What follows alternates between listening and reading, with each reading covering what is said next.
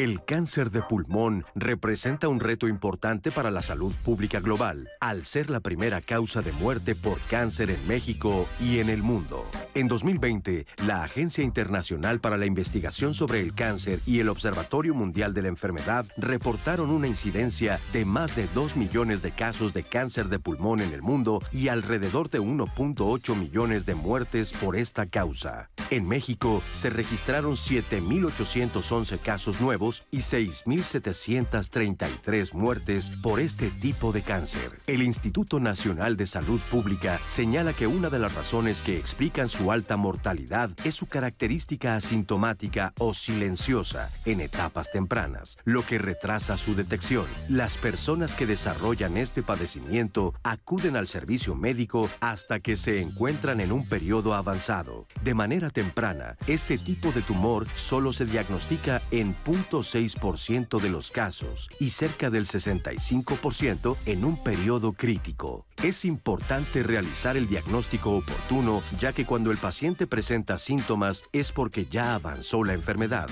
Además, cuando se es fumador o se está expuesto a factores de riesgo como fumador pasivo u otros hábitos que pueden estar relacionados con enfermedades respiratorias graves como el cáncer de pulmón, hay que acudir con el especialista. La investigación del cáncer de pulmón se ha incrementado en los últimos años y hoy existen alternativas terapéuticas que pueden ofrecer un mejor tratamiento, calidad de vida y una oportunidad ante una posible fatalidad. Hola, gracias por acompañarnos en Diálogos en Confianza. Tenemos este tema muy importante, el cáncer de pulmón. Vamos a luchar contra él y vamos a meternos de una vez llenos al tema. Les voy a presentar a nuestros intérpretes de lengua de señas que están en el día de hoy con nosotros, Alberto Mújica, Jimena Raya y Lía Vadillo. Muchísimas gracias. Y Citlali, ¿cómo estás? Hey, Pepe, pues muy contenta de estar aquí otro lunes más dialogando en confianza con todas las personas que disfrutan de este programa y del conocimiento tanto como nosotros. Ya saben que estoy al pie de cañón, listísima para traer sus dudas y comentarios porque Diálogos en Confianza es un programa para usted y de usted, así que aprovechalo y disfrútelo. Les presento a nuestros invitados del día de hoy. En primer lugar, la doctora Wendy Muñoz Montaño. Bienvenida, doctora. Muchas gracias. La doctora es oncóloga médica adscrita al Departamento de Oncología Torácica del Instituto Nacional de Cancerología, el INCAN, y es miembro del SNI, el Sistema Nacional de Investigadores. Quiero presentarles a la doctora Renata Baez Saldaña. Bienvenida, doctora. Gracias. Neumóloga titular del Servicio Clínico 3 del Instituto Nacional de Enfermedades Respiratorias, el INER, también miembro del SNI.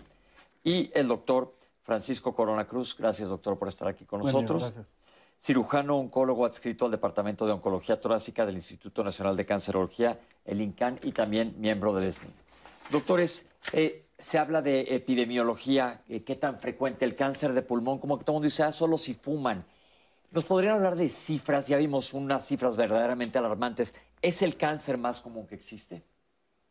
Bueno, depende. Em, en, realidad hace alguna década sí era a nivel en México por lo menos era la causa más frecuente dentro del cáncer y también como la principal causa de muerte por cáncer. a nivel global, como bien dijeron en la cápsula, efectivamente ocupa ahorita el primer lugar como causa de, de muerte a nivel mundial, pero aquí en México ha disminuido. Aquí en México, como número de casos en incidencia, ocupa el séptimo lugar dentro de todas las causas de cáncer y como causa de muerte de todas las de cáncer, ah, en este momento ocupa el cuarto lugar. Entonces hay una disminución, hay varias explicaciones sobre esta tendencia hacia la baja, eh, que en parte tiene que ver con el, quizás todas las restricciones del tabaquismo, pero hay otras, otras cosas que lo explican. Sin embargo, sigue estando dentro de las principales causas de muerte por cáncer. Perfecto. Acá la doctora tocó un punto importante y ahorita vamos a hablar de factores de riesgo. Pero doctores, el tabaquismo, de 10 personas que tienen cáncer de pulmón, básicamente 7 u 8 son, utilizan cigarro. Así es. Va a depender mucho de, la población en estudio. Eh, efectivamente sigue siendo el factor de riesgo más importante a nivel mundial, sobre todo en países eh, desarrollados. Se calcula que entre el 70 y 80% de los casos de cáncer de pulmón tienen asociación con el tabaco. Sin embargo, países como México, que tienen una alta densidad de población rural, eh, tienen otra epidemiología. Aquí se calcula que solo la mitad de los casos se asocian a tabaquismo y la otra mitad está relacionada con exposiciones eh, a combustibles de a humo de combustibles sólidos como leña o carbón. Y esto es muy frecuente, insisto, en áreas rurales, especialmente en mujeres, que son las que por cuestiones culturales habitualmente tienen esta exposición. Esto es muy importante porque mucha gente no lo toma en cuenta. La exposición a humo de leña, que sigue existiendo y como dice el doctor es más frecuente en mujeres, ese también hace daño y lo hacen luego, cocinan en lugares muy cerrados.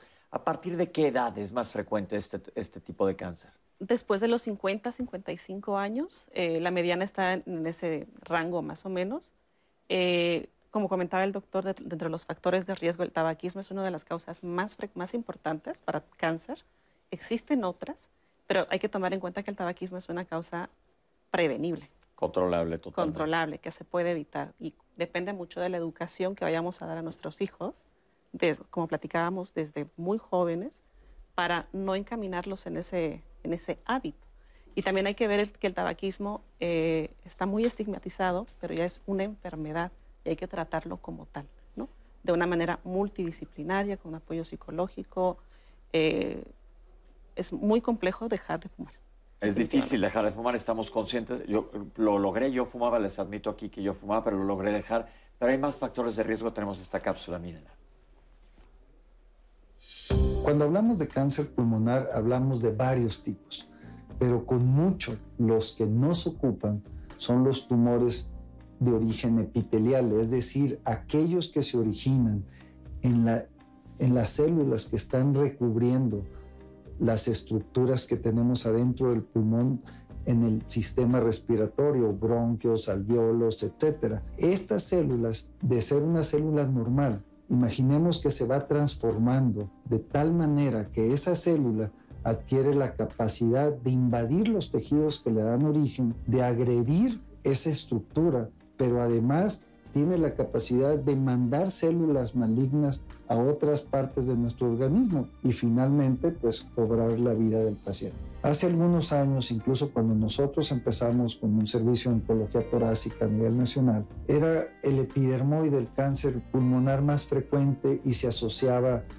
directamente al tabaquismo. Con el paso de los años vimos un cambio en la, la génesis del cáncer pulmonar y empezamos a ver más otros tipos de cáncer pulmonar en los que el tabaquismo, si bien es un factor de riesgo, intervienen otros factores de, riesgo, como son la contaminación, dietas inadecuadas y para algunos cánceres la herencia, es decir, los antecedentes familiares. Quizás sean los más importantes. Hay factores, vamos a decir, laborales, pero son los menos. Yo creo que los principales son estos que ya mencioné. Uno de los logros a nivel mundial es la disminución de la gente que fuma. Eso sin duda ha dado resultados bastante favorables.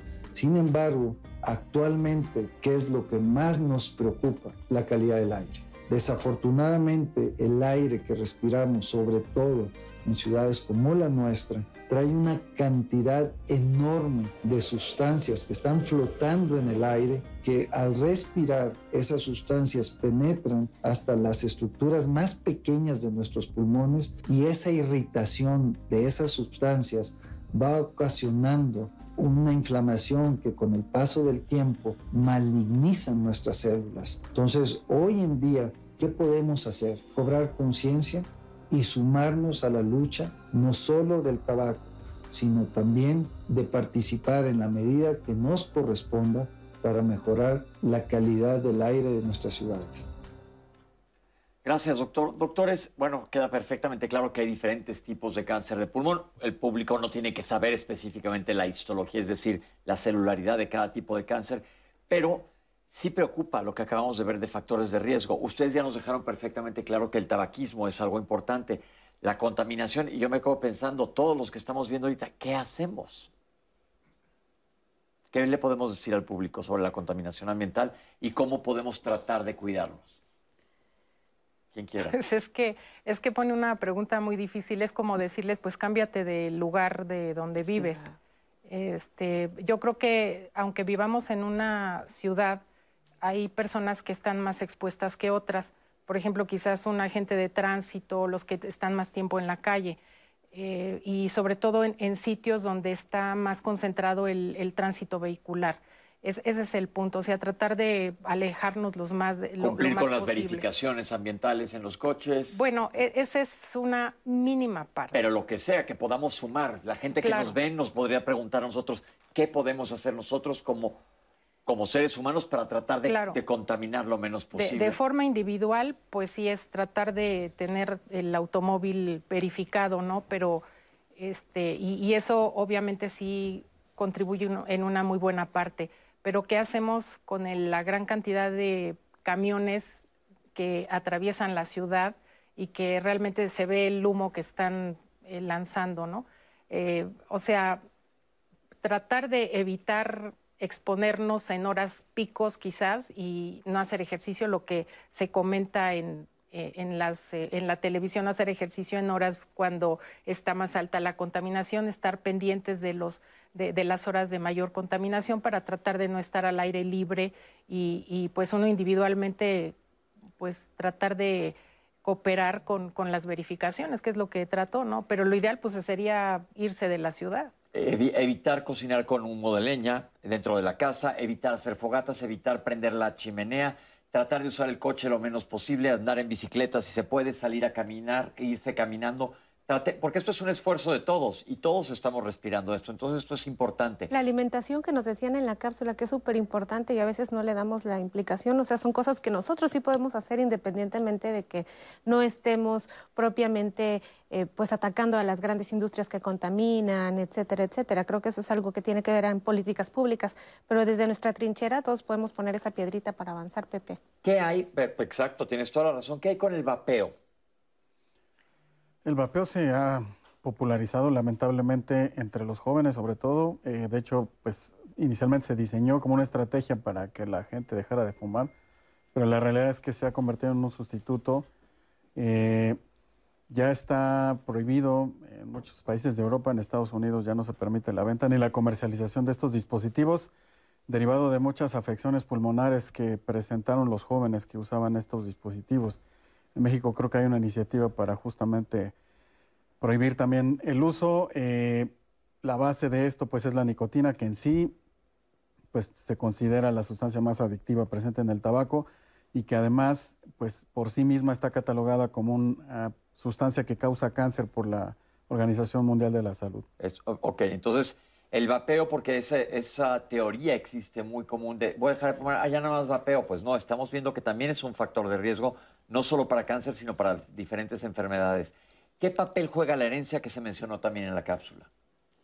No, no, es, no es la única, es una parte yo creo que importante, pero eh, se suman, es una enfermedad desde el punto de vista genético compleja porque intervienen mucho los factores de riesgo externos a los que se expone cada persona y en una parte sí contribuye la genética. No es, vamos a decir, que contribuye al 100%, pero sí, sí contribuye en, en, una buena parte. Entonces, si se van sumando los antecedentes familiares, más que una persona fuma y que a lo mejor vive en una ciudad contaminada, pues se van sumando ciertos factores y, y se, se da la enfermedad. Perfecto, tenemos un testimonio, vamos a escuchar. A mí me diagnosticaron con cáncer de pulmón hace aproximadamente dos años. Yo en dos meses perdí más de 25 kilos. También empecé a notar que se me caía mucho el cabello, la presión siempre estaba alta. Y en esa época comenzaba lo del COVID. Entonces un día me faltaba el aire, pero así terriblemente y le dije a mi esposo, me siento muy mal, por favor llévame con un doctor. Me llevaron a un médico particular, la doctora dijo que tenía el oxígeno muy bajo, nos hizo un pase para que me llevaran al hospital general y ahí me mantuvieron internada en dos ocasiones. Me dijo que tenía un tumor del tamaño de mi puño e incluso ya estaba haciendo metástasis. Me diagnosticaron en etapa 4. Yo pensaba que mi vida ya se había terminado. Lejos de sentirme triste, me dio mucha rabia, porque yo soy una persona que nunca ha fumado. Mm, en mi familia sí hay muchos fumadores, pero casos de cáncer solamente conozco el de mi abuelito materno, pero él falleció de cáncer intestinal y mi mamá padeció cáncer, pero ella tuvo cáncer este, de ovario cuando hay cáncer de pulmón, no puede uno respirar. Es algo terrible, es como vivir el infierno aquí en vida. Y a pesar de tener el concentrador de oxígeno, yo sentía que no era suficiente. Era una sensación aterradora no poder respirar. El apoyo de mi familia ha sido muy importante, muy trascendental. Y en primerísimo lugar está mi madre, que día y noche no se despegaba de mi cama. Mi esposo fue una época muy dura porque él se quedó sin empleo. Esto de alguna forma ayudó para que él estuviera conmigo haciendo los trámites necesarios para que me ingresaran en el INCAN. Cuando llegué al INCAN, me dijeron, usted es candidata a tomar la terapia blanco. Es un medicamento muy certero, va directamente donde están las células cancerígenas. Actualmente me siento muy saludable, con mucha energía. Cada vez que respiro, siento la gloria. Muchas gracias, Corina, por tu testimonio. Doctores, ella se le diagnosticó en etapas tardías, etapa 4. ¿Qué tan frecuente es el diagnóstico tardío de esta enfermedad? Desafortunadamente es la etapa más frecuente de diagnóstico. En México, digo, eh, hay diferentes políticas de salud en diferentes países para el diagnóstico temprano. El diagnóstico temprano en nuestro país se da en el 1 o 2% de los casos. Nada más. Nada más. Y hay que decir que el cáncer cuando se diagnostica en etapa temprana sí tiene cura. ¿Sí? En una etapa tardía esas posibilidades de curación se merman y por lo tanto también afecta de una, de una manera pues económica al país, ¿no? Eh, la calidad de vida del paciente. Entonces tenemos que hacer un esfuerzo y es lo que estamos haciendo justamente en el instituto de poderlo detectar de manera temprana. Llevamos casi un año con el programa de detección oportuna, se llama Detecto, para eh, detectar los pacientes que tienen factores de riesgo y que vayan a tener cáncer, pero detectarlo de manera temprana. Quien nos está viendo ahorita y quisiera ver, ¿se meten a la página del instituto? Así es. Ok, Instituto Nacional de Cancerología. Es importante para ver si tienes factores de riesgo. Y no hemos hablado de algo que creo que es importante. Los fumadores pasivos. Ella no tenía ningún factor de riesgo aparentemente. No, y, y, lo que llama la atención es que es una mujer muy joven, yo creo que menos de 40 años. Este, eso es, y es cuando más tiene que ver quizás el aspecto genético que eh, pues es difícil documentarlo en ella. Digo, tiene el antecedente en la familia. Eh, sin embargo, ¿cuál fue su pregunta? Justo eh, lo, del fumador pasivo, ah, los fumadores fumador pasivo, no. Este, sí, el, tabaco, el, humo del tabaco, sobre todo así en, el ambiente, es, está documentado ampliamente que es otro factor de riesgo dentro del mismo tabaquismo. El, humo del tabaco se divide como en dos eh, partes, ¿no?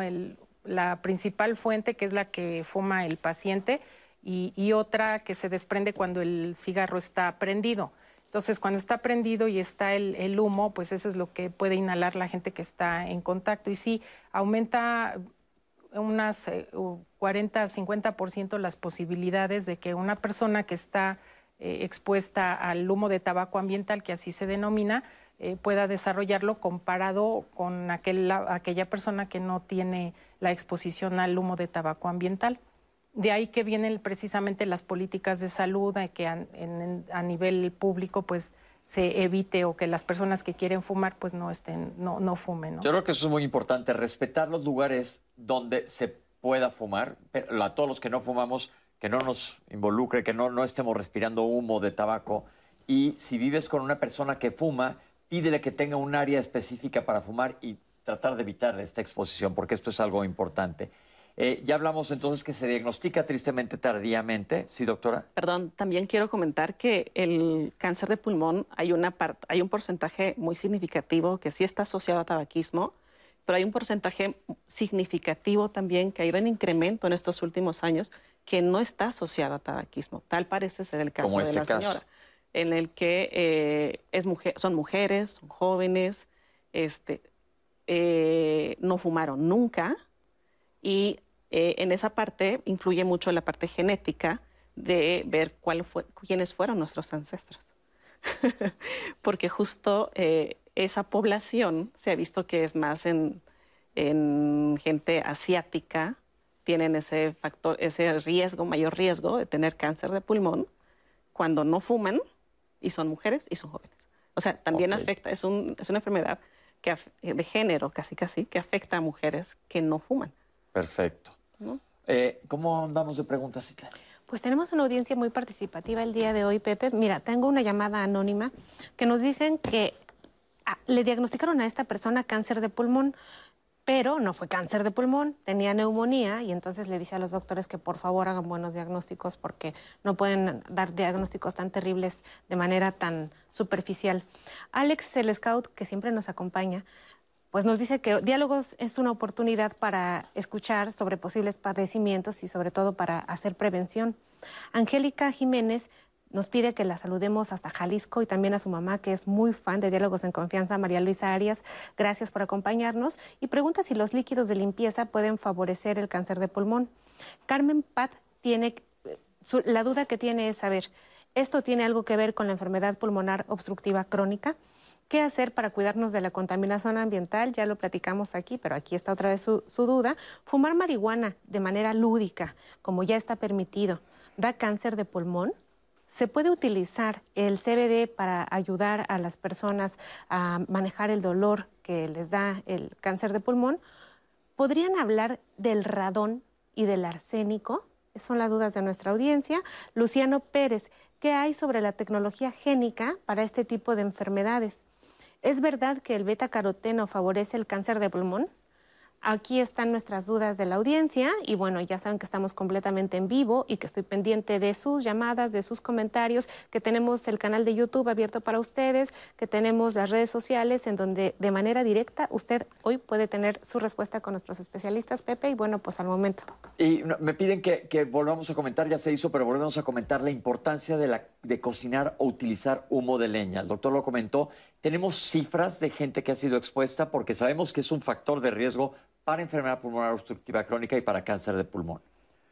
Es, muy difícil de medir, a diferencia del tabaquismo, que tienes una idea de más o menos cuántos cigarros fuma una persona a lo largo de un día y, ya hay una fórmula muy establecida para determinar si es un fumador de alto riesgo. Eh, con el humo eh, de, leña es más difícil evaluarlo. Eh, se han hecho hay algunos cálculos en base a las horas por día en las que está expuesto y, bueno, pues es una razón importante más o menos en la mitad de los casos. Ok, entonces esto también es algo muy importante, sobre todo mucha gente que nos está viendo es gente que cocina con humo de leña. ¿Y qué les podríamos decir en plan preventivo? Tratar de evitarlo sí se puede, estamos conscientes que en muchos lugares no se puede, pero que sea en lugar abierto porque la exposición directa es lo que hace daño.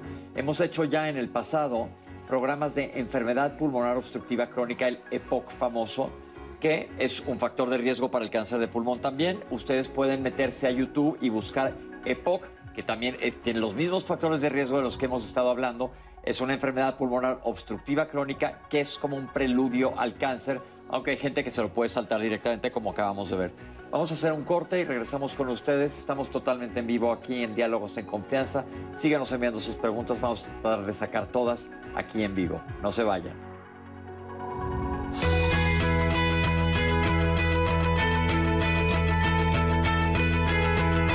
Dejar de fumar, sin importar la edad o el tiempo en que se practicó este hábito, puede reducir el riesgo de desarrollar cáncer de pulmón y ayudar a las personas que lo padecen.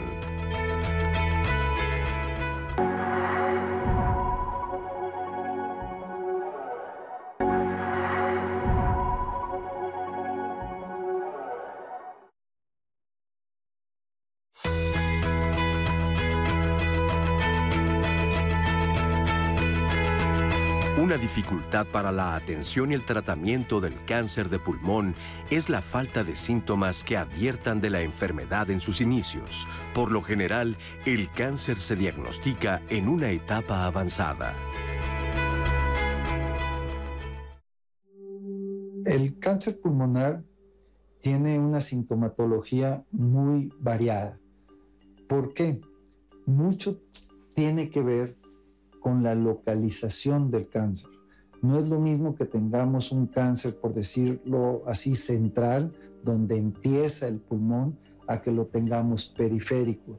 Pero además, las células malignas tienen la capacidad de dar sintomatología como la pérdida del apetito, disminución de peso, que a veces decimos, oye, eso no tiene nada que ver con lo respiratorio. efectivamente, no tiene nada que ver con lo mecánico desde el punto de vista respiratorio, pero esas células malignas generan sustancias que condicionan estos síntomas. Entonces, señales de alerta, por ejemplo, una tos que se exacerbe o aparezca, tos con sangre, disminución de peso, pérdida del apetito, falta de energía. Se puede decir hoy en día que el principal en cáncer pulmonar ni siquiera es la tos, es lo que conocemos como anorexia, que es la falta de apetito, y la caquexia, que es decir, el deterioro del paciente. En los países desarrollados donde se hicieron campañas para detectar cáncer pulmonar, sobre todo en los pacientes que se consideraron de riesgo, la tomografía demostró que era útil para un diagnóstico temprano. Pero no es solo una tomografía, ahí tiene que ser una tomografía con una capacidad de resolución, es decir, de ver las estructuras con una definición correcta y ser capaz de detectar lesiones tan pequeñas como de 3 o 4 milímetros. Entonces, hoy en día están los estudios de imagen, pero también están los estudios más invasivos, como son la broncoscopía, en aquel paciente que tiene una exacerbación de su tos, le tomas una radiografía, aparece una lesión. Si la lesión es central, lo más probable es que logremos este, alcanzarla con el broncoscopio, tomar muestras y definir qué tipo de cáncer es. Las lesiones que no están al alcance del endoscopio, es decir, muy periféricas, en esos la radiología intervencionista es muy importante porque tienes que hacer una punción con una aguja, tomar unas muestras y definir el tipo histológico. Entonces, resumiendo, es imagen, estudios invasivos. Gracias, doctor. Nos quedan muy claros los síntomas y el abordaje que ahorita vamos a ahondar un poquito con los doctores sobre el tema. Doctora, quería comentar algo sobre el humo de leña. Sí, nada más complementando la información, hay un estudio precisamente que se realizó en el Instituto Nacional de Enfermedades Respiratorias en donde se demuestra que realmente hay una asociación causal entre el exponerse al humo de la leña y el cáncer de pulmón. Y esta, y esta relación se incrementa conforme se incrementa la, la, magnitud de la exposición. Hay una fórmula muy sencilla que resulta de multiplicar el número de horas promedio por día que se expone un paciente por el número de años. Eso está ya validado.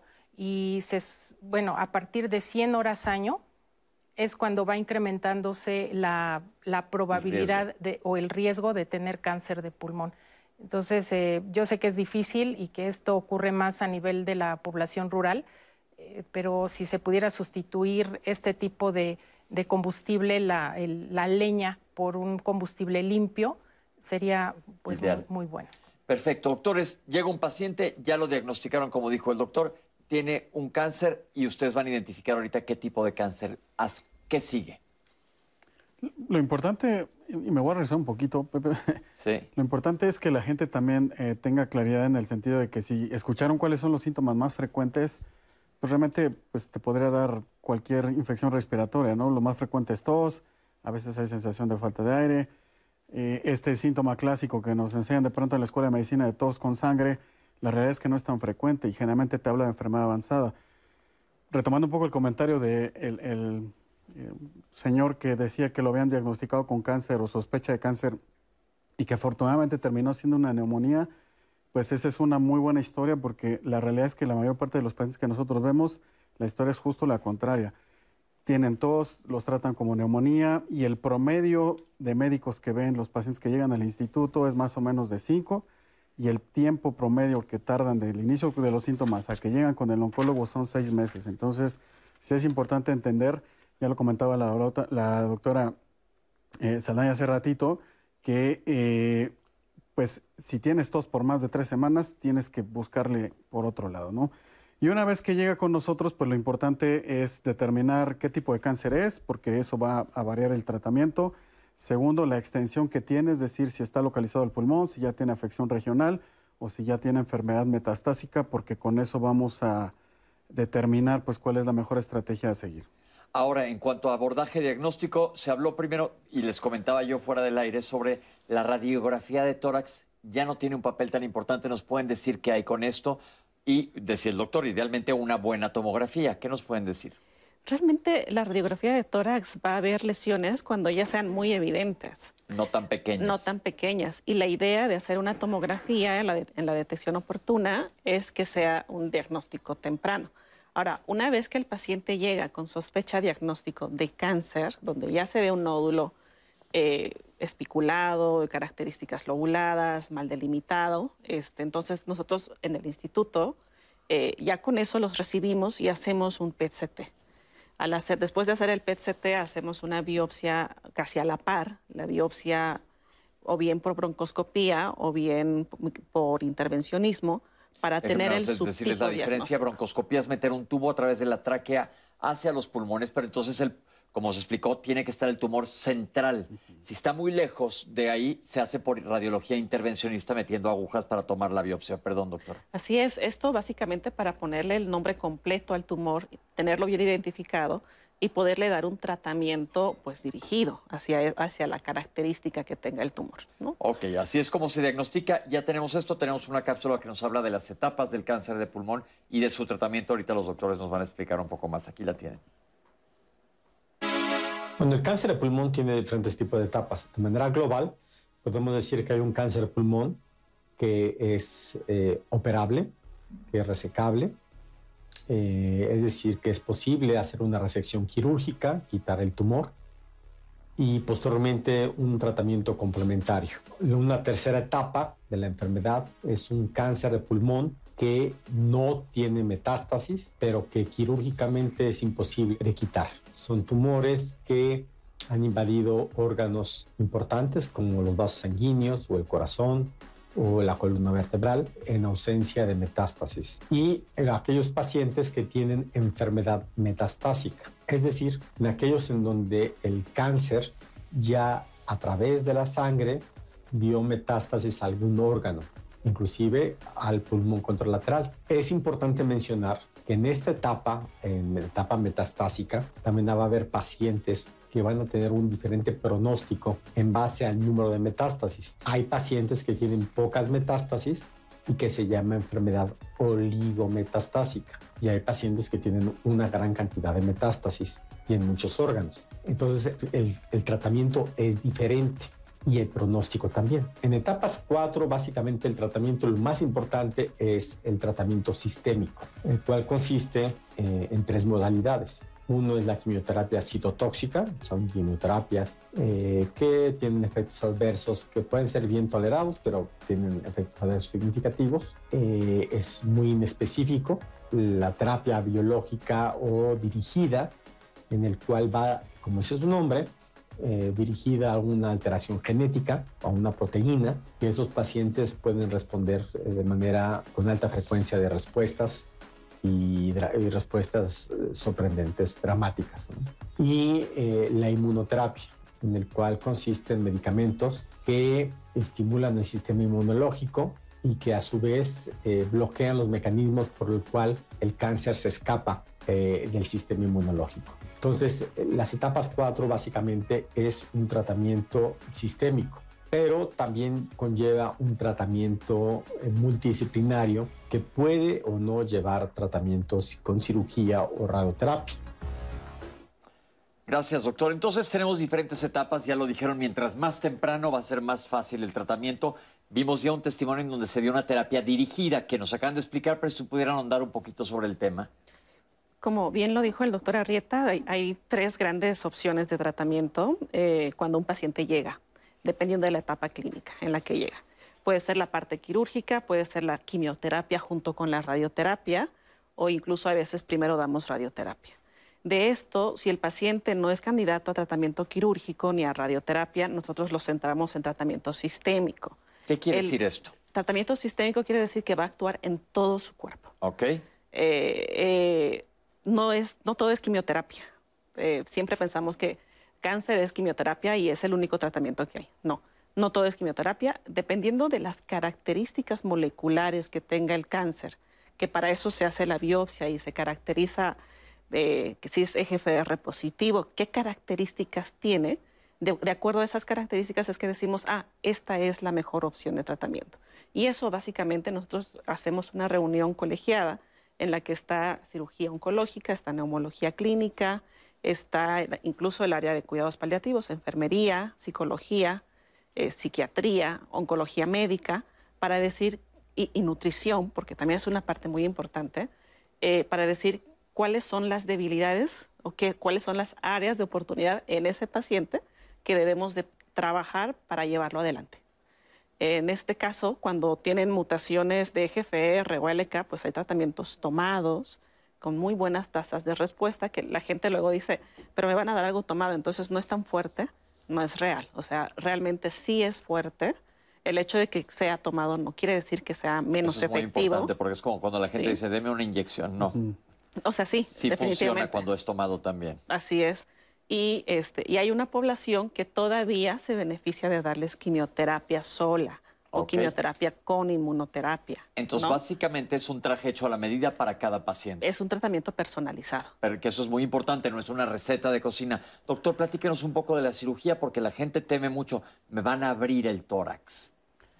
Sí, hay muchos mitos alrededor de la cirugía. Eh, si bien ya comentamos que no son los casos más frecuentes, afortunadamente va a la alza la detección de, enfermedad temprana, la mejor alternativa es la cirugía, es la opción curativa, eh, pues consiste en la remoción de generalmente un fragmento del pulmón, que esa es la parte que muchas veces genera temor en los pacientes, ¿no? El pulmón es un órgano vital y la pregunta más frecuente que nos hacen es ¿cuál va a ser mi calidad de vida después de la cirugía? Cuando nosotros proponemos algún tratamiento quirúrgico, hacemos, como ya lo dijo la doctora Montaño, una evaluación multidisciplinaria que incluye una evaluación funcional del paciente y lo que buscamos es que el paciente esté físicamente apto para tolerar el procedimiento quirúrgico y lo que buscamos es que su calidad de vida sea la misma antes, del procedimiento. o mejor inclusive. Incluso, eh, pues tenemos ya alternativas de mínima invasión, está la cirugía toracoscópica, está la cirugía robótica, hay muchos avances en, en anestesia también, de tal suerte que es un procedimiento muy, muy seguro y, de verdad dejarles eh, quizá el mensaje de que es el tratamiento curativo por excelencia en los tumores sólidos. Perfecto. Citlali, ¿qué nos dice la gente? Eduardo Rojas llamó para decir que fue un extraño caso en el INCAN. Tuvo cáncer de pulmón en etapa 1 sin antecedentes de haber sido fumador. ¿Por qué pasan estas cosas?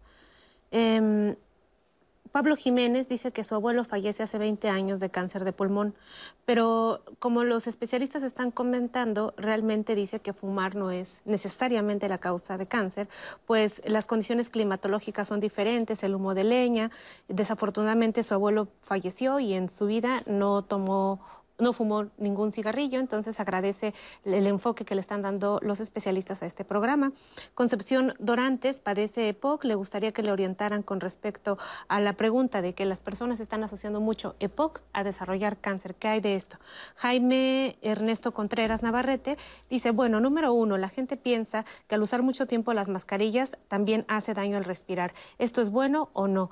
Eh, ya que pues ahora todo el mundo le está aportando que no la debería de estar portando, que les pueden decir a las personas. Número dos, la industria y las gasolinas realmente ahora son más limpias y no dañan tanto a los pulmones. ¿Esto es real o no es verdad? Y hablando de cáncer y otros problemas que se pudiesen provocar, nos, nos dice su número tres, el humo de los puestos de hamburguesas al carbón o cuando cocinan con leña no, es, no da cáncer. Buena voz y dicción, dice para que tengan buena voz para lograr transmitir mi mensaje y aquí está tu mensaje. Socorro Hernández pregunta, así como otras personas, cuáles son los estudios básicos de función pulmonar que todas las personas se tienen que hacer pues para saber que los pulmones andan bien. Hay un check-up básico pulmonar. Después de cierta edad, si uno es fumador, se debería empezar a realizar una tomografía nada más de manera azarosa para saber si tienen esta disposición, ya que se dan cuenta en etapas avanzadas. Y estas fueron nuestras redes al momento. Perdón, tengo un comentario de YouTube importantísimo, Pepe, de Mario, que tiene un filtro EPA de aire instalado desde fábrica en su coche. Dice que, bueno, según él, este filtro le puede ayudar a prevenir algún tipo de daño a su, a su organismo por la mala calidad ambiental. ¿Estos filtros funcionan? Perfecto. Bueno, tenemos otra cápsula, vamos a verla y ahorita los doctores nos van a contestar estas preguntas. Respirando con Valor tiene diferentes programas de apoyo dirigido a pacientes que viven con cáncer de pulmón.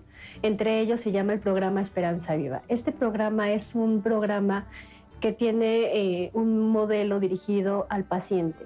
Es decir, que es un modelo eh, biopsicosocial en donde conocemos las necesidades del paciente. Tenemos diferentes tipos de apoyo. El programa nutricional, el programa de apoyo emocional y el programa de adherencia al tratamiento. Entre cada uno de ellos, al ver las necesidades, tenemos un programa de seguridad alimentaria, eh, movilidad al transporte, todo ello para mejorar la calidad de vida y sobrevida de los pacientes, para que no dejen su tratamiento y sepan que eh, tienen una asociación que va con ellos. Recibir un diagnóstico de cáncer no es nada fácil para los pacientes. Esto representa un problema desde la parte emocional, desde la parte del sistema de salud. Entonces, la idea de que los pacientes se sientan arropados con el apoyo de una asociación ayuda a que eh, puedan enfrentar mejor la enfermedad. Saben que existen otro tipo de, de pacientes que van con ellos. Entonces, lo que queremos es levantar la voz para aquellos pacientes que requieren una atención integral, recordando que no están solos, que hay una asociación que se dedica exclusivamente para cáncer de pluma. Qué bueno que existan este tipo de asociaciones. Mientras más apoyo es mejor para todos y como vimos es una enfermedad que se va a tratar, lo comentaron ya los médicos de una manera multidisciplinaria, el neumólogo, el oncólogo médico, el cirujano, el nutriólogo, el psiquiatra o el psicólogo, porque es algo que hay que abordarlo en todos los aspectos. Doctores, vamos a contestarle al público. Los líquidos de limpieza y los vapores, me, imagino que se refieren, que sueltan estos, ¿son causantes de cáncer de pulmón? ¿Quién quiera contestar? Este, está, está un poco complicada la, pregunta. Sí, sí pueden causar porque algunas veces eh, quedan formaldehídos y son algunas de las sustancias que, están precisamente también en el humo del, del tabaco. Este, sí pueden aumentar el riesgo sino, pero aquí lo importante pues es que tantas veces se exponen, que tanta ventilación hay. Eh, en realidad así no hay suficientes estudios como para poder decirlo tan contundentemente con respecto al tabaquismo pero este, sí, sí, sí pueden de alguna forma aumentar el riesgo, nada más que sí se necesita mucho tiempo de exposición y muchos, muchas horas de exposición. Lo ideal pues sí es utilizarlos, pero ventilar las áreas. Ok, y seguir las instrucciones de la caja de ver las disminuciones como deben de ser. ¿La, ¿Fumar marihuana me puede causar cáncer de pulmón? sí, sí, sí, sí puede causar. Hay menos estudios con respecto a lo que hay con el tabaquismo. Eh, el riesgo es bastante menor. Pero sigue existiendo. sí, sigue existiendo porque tiene varios compuestos parecidos a, los del tabaco. Y aquí lo que los protege en cierto modo, no en cierto modo, lo que les protege es que no es tan intensa la, cantidad de cigarrillos que, que, fuman comparado con, con el tabaco. Por esa razón es que se puede minimizar bastante la, el riesgo, pero de que tiene compuestos que son cancerígenos y que son semejantes a los del humo del tabaco, sí definitivamente los tiene. Perfecto. ¿Existe cabida para el CBD en el tratamiento del, cáncer de pulmón? Realmente eh, solo lo usamos para control del dolor cuando ya no hay cosas que van a funcionar. Definitivamente antes de eso hay una escalerita que hay que seguir para decir, eh, a ver, primero con este escalón, ¿Se controla? Sí, no, no, no se controla. Ah, pues el siguiente. Y así. Pero en el final de eso está. Sin embargo, antes de eso hay otras mejores opciones. Preguntaron sobre el radón y el arsénico. También es otro de los factores de riesgo que están eh, incluidos como, para, como causa de cáncer de pulmón. Eh, lo que pasa es que es difícil medirlo. Y, y bueno, aquí los que están más en riesgo son los mineros que trabajan en las pues en el uranio. Esas ya están, eh, bueno, prohibidas por lo menos en Estados Unidos. Sin embargo, sí, el, radón es un, es un gas que, que cuando ocurre su descomposición puede ocasionar cáncer de pulmón. Perfecto. Tuve cáncer en etapa 1, pero yo no fumo. Te recomiendo que vuelvas a ver todo el programa. Ya hablaron que existen otros factores de riesgo y como el testimonio, no necesariamente es una condición sine qua non tener que estar fumando. Tengo EPOC, ¿Cómo me protejo del cáncer de pulmón?